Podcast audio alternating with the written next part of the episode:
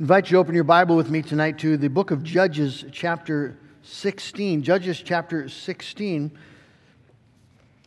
As we are finishing a, a series we started before Christmas uh, in Sunday evenings, and now we're, we're coming to the end of that. Just, Elena, thank you for that offertory. Great is thy faithfulness. That's exactly what uh, the, mess, the text is about tonight. The faithfulness of God. If you remember, um, Israel was not looking for a redeemer. All through the book of Judges, you see this reoccurring pattern of um, Israel falling into sin, God sending um, the Philistines usually, but, uh, but uh, enemies to oppress them, and they're miserable, and then they cry out to the Lord, and He sends a judge.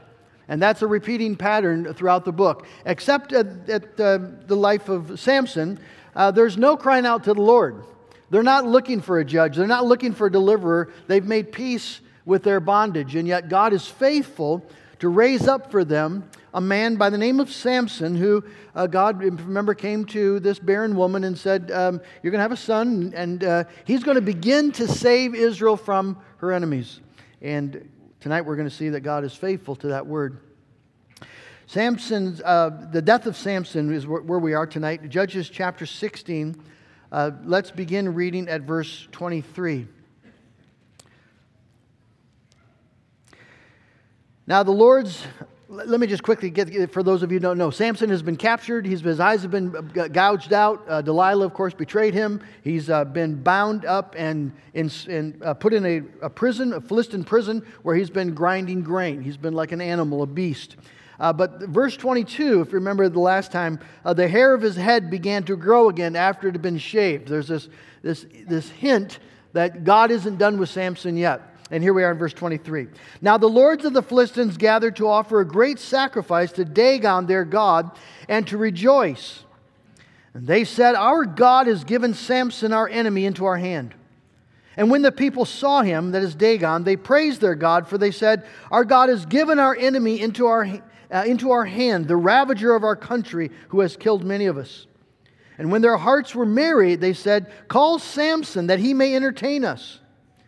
So they called Samson out of the prison, and he entertained them. They made him stand between the pillars.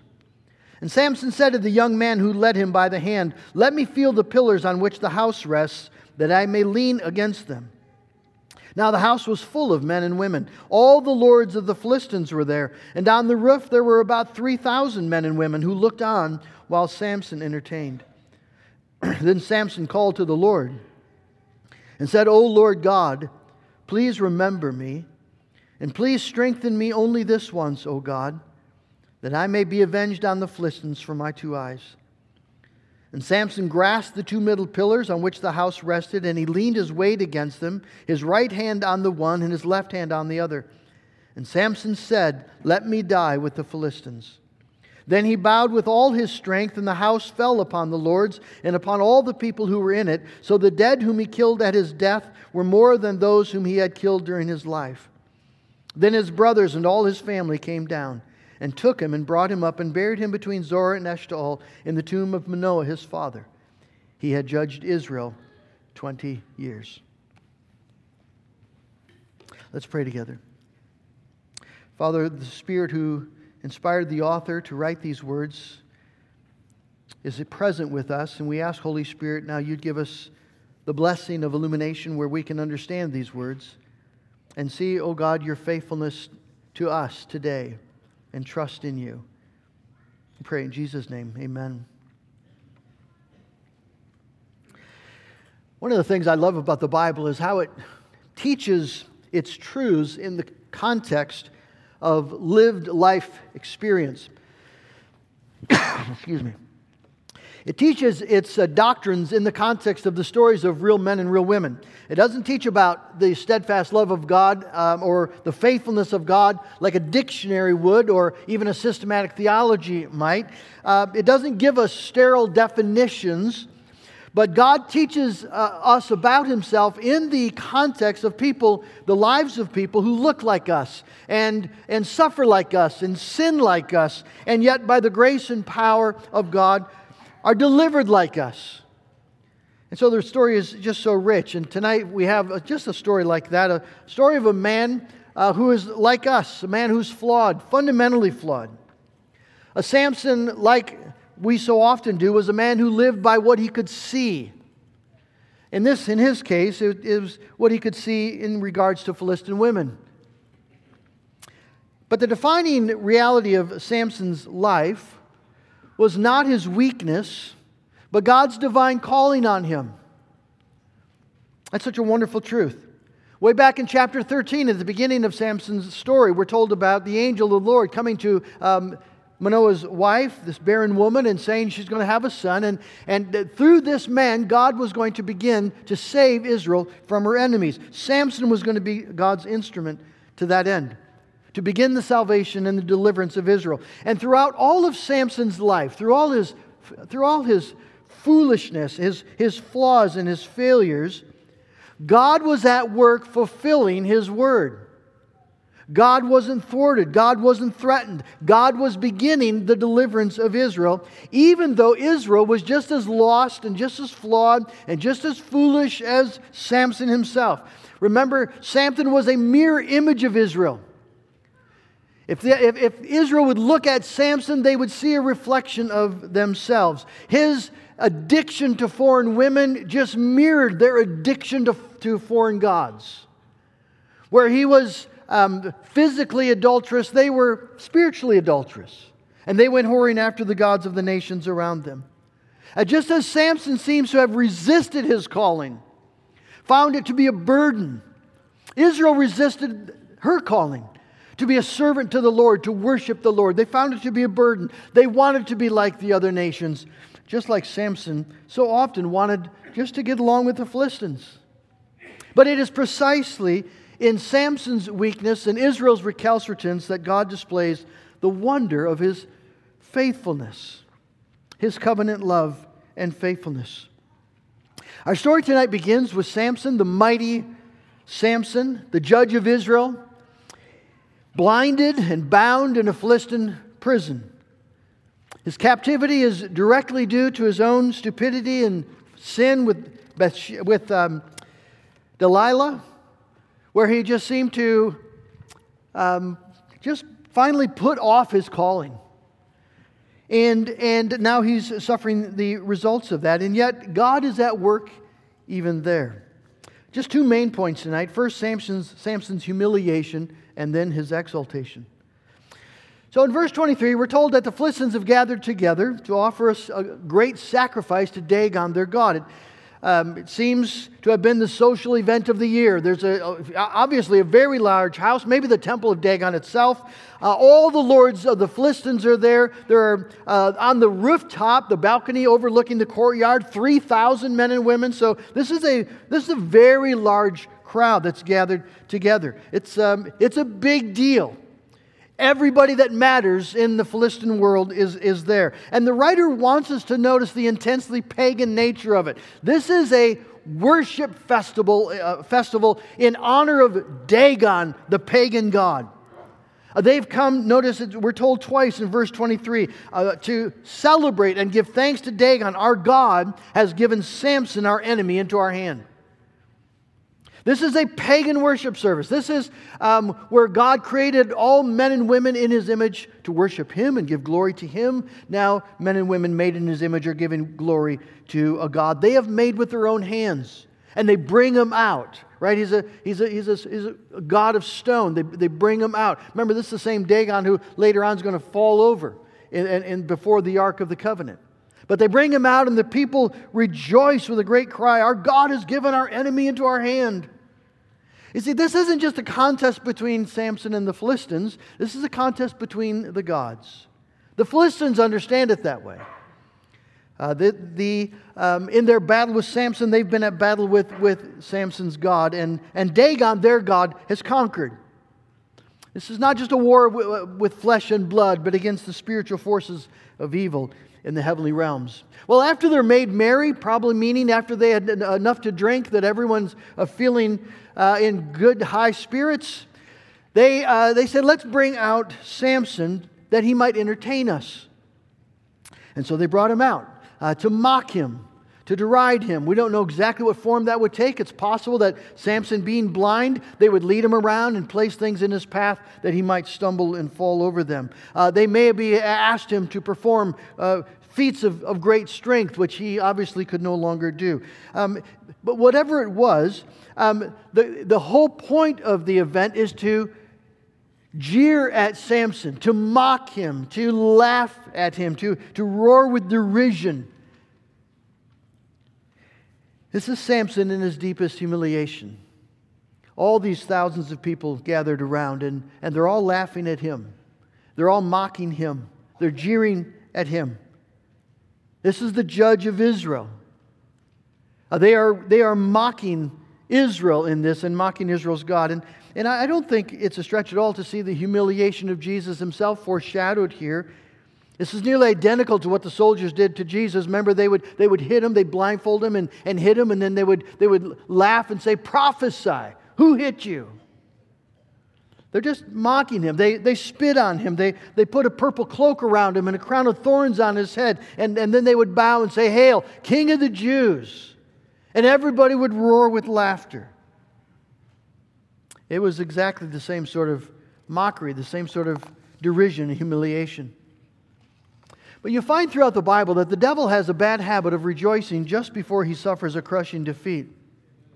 You see that all through Scripture. You see it when Pharaoh's army is rejoicing that they finally have trapped the Israelites up against the Red Sea. And even when a path opens up for Israel, they plunge on, confident, absolutely confident that they have finally gained the victory. And then they're buried under the waters. Uh, you see it in the book of Esther. Adrian's preaching through that. Uh, Haman throwing a party to celebrate his victory over Mordecai and the Jews, and uh, only to be hanged on the very gallows that he had prepared to hang Mordecai on. In Isaiah chapter 36, you read about the Assyrian army that has surrounded Jerusalem and they, they've, they've laid siege against Jerusalem. And, and the leaders from the army will taunt the people of Israel, saying, uh, don't, don't trust, don't listen to your king when he tells you that your God is going to deliver you. What other God has delivered their nation? We've been right through all the nations, we've conquered them. No other God has been able to deliver them. Your God will not be able to deliver you. And they were mocking the God of Israel. And then that night, an angel of the Lord came and struck 185,000 of them dead. Party over. And that's so often what we see, and that's what we have here as well. You see, as all these people uh, gathered together to mock Samson and his God, God is at work. God has, in fact, gathered all the lords uh, and the leading uh, people of Philistia together uh, they thought they were coming together voluntarily to celebrate the victory of their God, but in fact, God had gathered them to have them stand before his judgment throne. That's why they were there. God has gathered them to destroy them. God has gathered them to turn their mocking and their jeering into cries of despair. As God brings them to their just death through the hands of his suffering servant Samson. So we have Samson's humiliation and then his triumph. Samson's triumph happens in the context of his greatest weakness. He says in verse 26 to the young man who held him by the hand, Let me feel the pillars on which the house rests, that I might lean against them. Here's this mighty man who had once carried the gates of Gaza 40 miles away and up a hill, and, uh, and now he's, he's asking that he might lean against the pillars. Uh, uh Samson is the very picture of defeat and weakness. His eyes have been gouged out, his feet are in chains. He's completely surrounded by thousands of taunting, laughing enemies. This is the man that, that God had raised up to begin the deliverance of Israel, right? This is the judge of Israel. The whole thing was a pathetic mess. Just look at him. He's a, he's a laughing stock. He saved others, but he himself cannot save. And in the midst of all that mockery and all that weakness, something remarkable happens. Samson prays.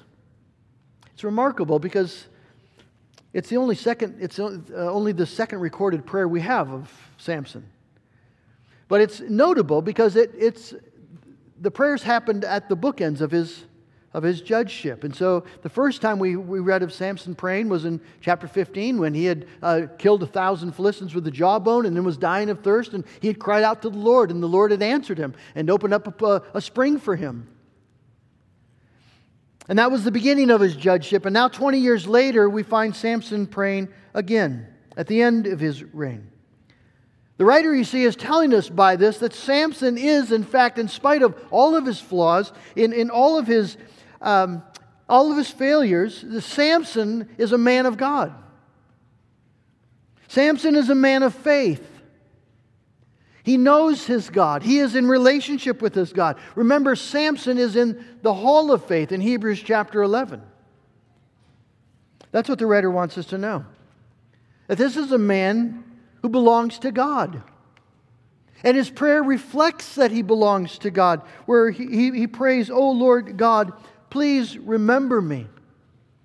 Uh, those words, remember me, throughout Scripture are evidence of, of true faith in the, in the grace and, and faithfulness and favor of God. To, to, to ask God to remember you is a way of laying hold of God. It's a way of laying hold of the promises that God has made, laying hold of the character of God as a, a God who's compassionate, slow to anger, and abounding in steadfast love. You see a prayer like this in Psalm 25, verse 6. Remember your mercy, O Lord, and your steadfast love, for they have been from of old. Psalm 106, verse 4 Remember me, O Lord, when you show favor to your people. That's laying hold of, of God as a covenant God. The thief on the cross, of course, said the same thing, didn't he, in Luke chapter 23? Jesus, remember me when you come into your kingdom. It's a prayer of faith. And Samson, as he, as he prays, Lord God, remember me, he's just laying hold of, of God's gracious character, God's faithfulness. He, Samson has the, the audacity to believe that God has not abandoned him, that God will be faithful yet to him and to his calling.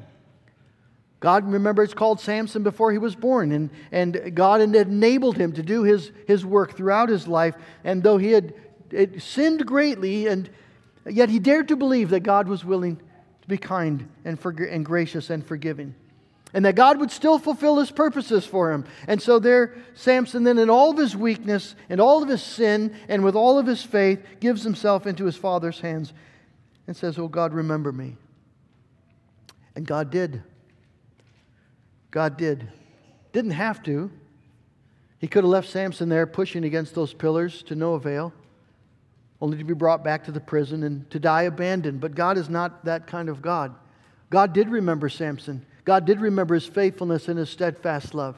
And God did remember his purposes for his servant. And so Samson grasped those two pillars and he bowed and pushed with all of his strength and said, Let me die with the Philistines. And the house fell upon the lords and upon all the people who were in it, so that the dead whom he killed at his death were more than those whom he killed during his life. Samson's greatest victory, his greatest triumph, came in the moment of his greatest weakness, his own death. And it was a devastating blow. Webb points out in his commentary that this really is the, um, the high water mark of the Philistine rule, and from here it's downhill. All the leading men and women are gone. All your rulers and captains, princes, they're all, they're all dead. Uh, Philistia would never be the same after this. They, it, this would begin a, a, time of decline until uh, God raised up a, a, King David. And King David would finish what the work that was begun here. King David would finally and fully defeat the Philistines.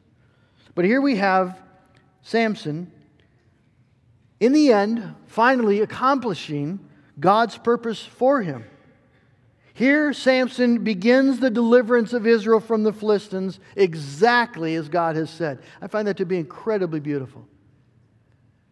That Samson, in spite of his sin, in spite of his weakness, in spite of um, all that God could have justly done to him, God was gracious to him. God fulfilled his purpose. God's ways are, are never thwarted. And Samson here begins the deliverance of Israel as God had promised. Well, what can we learn from this?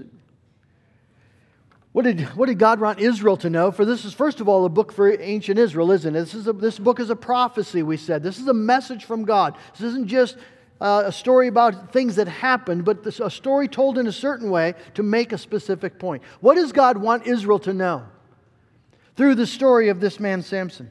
Well, several things. I think most importantly, God wants Israel to know that, that their God um, is a God of sovereign grace and faithfulness. Uh, the whole story of Samson is a story of grace. God raising up a judge for Israel when they were not looking for one, when they had absolutely made peace with their bondage uh, and uh, submission to the Philistines. They, they, were, they were willing to, to just be that and, and to let the whole project of Israel just disappear from the pages of human history. That's what Israel was willing to do. They were at home in their sin. But God, their God, is faithful. God was not willing to let them go.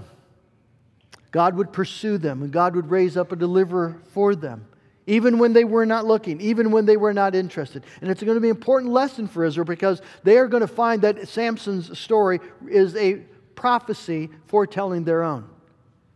Uh, they're going to stumble again and again as they go after foreign gods. And, and at the end of the line, uh, King Zedekiah, the last on the throne, is going to be taken into Babylonian captivity. His eyes are going to be gouged out, and he's going to be bound in chains and placed in a prison exactly like Samson. This is, this is their story, but it's not the whole story. It's not the end of the story.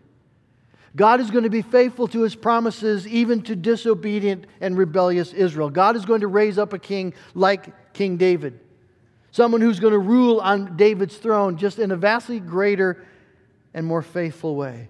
God is going to deliver Israel once and for all from their rebellion and their sin. And he'll do it through Israel's king, Jesus. Aren't you glad that God, in his faithfulness, saves sinners in spite of themselves? And all for the glory of his grace. It's all, it's all for the glory of his grace. This is a prophecy that, that, that tells Israel and, and tells us about the nature of God's ways, his saving ways. You see, in the end, uh, Samson accomplished his mission not by a victorious life, but by a victorious death. And that's the way it is with God. When, uh, when you look at Samson's life, you'd say, what did he actually do? In his life. Right? He wasn't, he wasn't, he wasn't a, a great king going out and, and winning great battles. He, he really didn't. But he did exactly what God called him to do, and he accomplished his greatest victory in his death. The same for Jesus, of course. When Jesus came, right, people are wondering when is he going to just get on with it? Take the throne, raise an army, uh, make Israel the greatest nation in the world. When's he going to accomplish something with his life?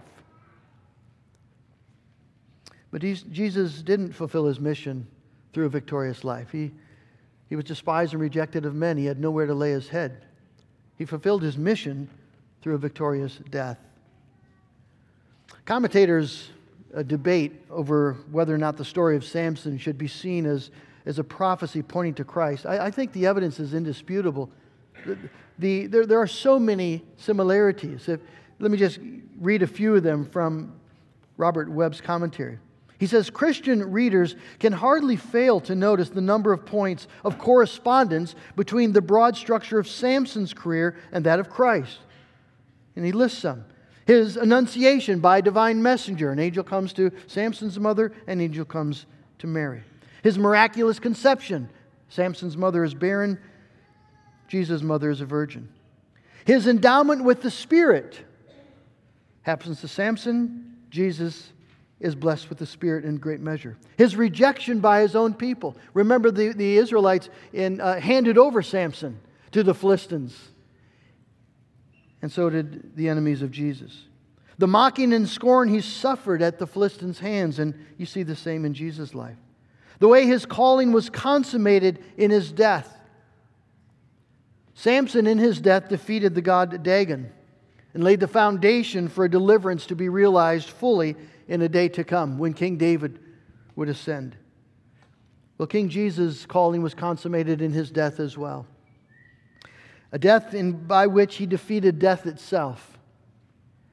Listen to what it says in Hebrews chapter 2, 14. Since therefore the children share in flesh and blood, he himself likewise partook of the same things, that through death he might destroy the one who has the power of death, that is the devil, and deliver all those who through fear of death were subject to lifelong slavery. Jesus died to destroy death. The great difference, of course, is that where Samson was suffering for his sins, Jesus was without sin. Jesus was suffering for ours. He was bearing our iniquity. He was crushed because of our sin, our guilt. And that's where the glory of Jesus shines all the more. What a Savior to come when we weren't looking, to come and take on our humanity because we were lost and we needed someone to rescue us. And to do that, he had to come and be made like us in every way except without sin. What a, what a Savior to come and willingly die, bearing our sins, suffering the wrath of God, so that you and I could be rescued from death itself and be made children of the Father. No one has ever loved you the way Jesus has loved you. No one will ever love you as Jesus loves you today. And the work that Jesus accomplished there, we're just starting to see begin, right? In some sense, Jesus began the deliverance. We're told that there's coming a day when the full glory of Christ's accomplishment is going to be made manifest, when the, the heavens are parted and Christ descends and God takes his people into their new home, a new heaven and a new earth, and we live there with Jesus forever as his people, spotless and sinless in the glory of his presence. I hope that's your hope in life. I've been reading the Psalms recently, and just one of the things that strikes me is how David and the other psalmists think about their, their mortality. David says, I'm a sojourner here. Psalm 25, I think, maybe Psalm 39. I'm a sojourner here like all my fathers. Um, I'm just here today and I'm gone tomorrow. And that's, that's true of your life. It's true of my life. And yet, and yet, what's also true is that our sojourning here, though it's very, very brief, is leading to a home that's forever. And that's our hope. Not our future plans of whatever you have in mind for your life here and now. That, that's not your hope. It can, it can disappear in a moment. Our hope is this that Jesus Christ has conquered death for us. And Jesus Christ has called us to an eternal home with Him. How do we participate in that? And I'll close with this. Well, the same way that Samson did, we participate in it by faith.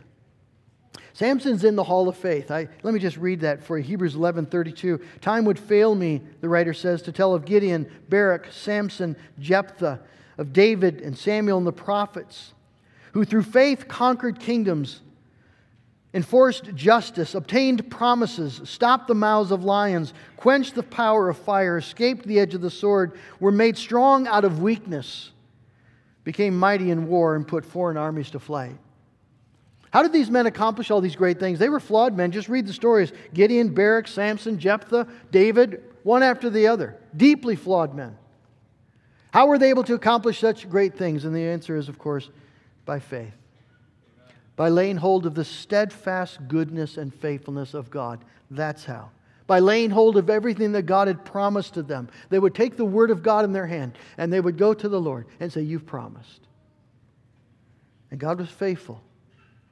God was faithful. They believed and they won the victory. And friends, so will you. So will we. How can we be saved? Well, we're saved by grace through faith. Through faith in our Lord Jesus Christ? How are we going to endure in the midst of great heartaches in life and, and trials in life and losses in life? How are we going to face the enemy of death? Well, we, we do it by faith. By faith, we gain the victory. By faith, we overcome the world. We are more than conquerors, right, through Jesus as we hold to Him. So, friends, as you think of Samson, think of the faithfulness of God. As you think about your own life, think about the faithfulness of God. And remember, it is by faith we are being saved. And so let's believe. Remember what Jesus says um, to, to the man whose, whose child is dying? Only believe. Only believe. May God give us the grace. Amen. Oh God in heaven, I thank you that you've called us to live by faith, not by sight. And by faith, Lord, we lay hold of all your goodness and all your power. By faith, we gain the victory, not by work, not by effort, not by our striving, but by our trusting, by our believing that you will be faithful to what you've promised you will do. That you will be with us, that you will provide for us, that you will give us the victory, and that one day we will stand in your presence without spot and with great joy. And oh God, thank you so much for this, this man, Samson. Thank you that one day in the halls of heaven we can meet him and we can speak to him about your faithfulness to him and share your faithfulness to us. And so, Lord, this week, I just pray that your Spirit would remind us of these things, that this week, as we face the realities of our life, we would believe, we would rest, we would trust moment by moment, and in the quietness and trust, find strength as you save us, as you rescue us. In Jesus' name we pray. Amen. We're going to stand together and sing, The Lord is my salvation. The Lord is my salvation.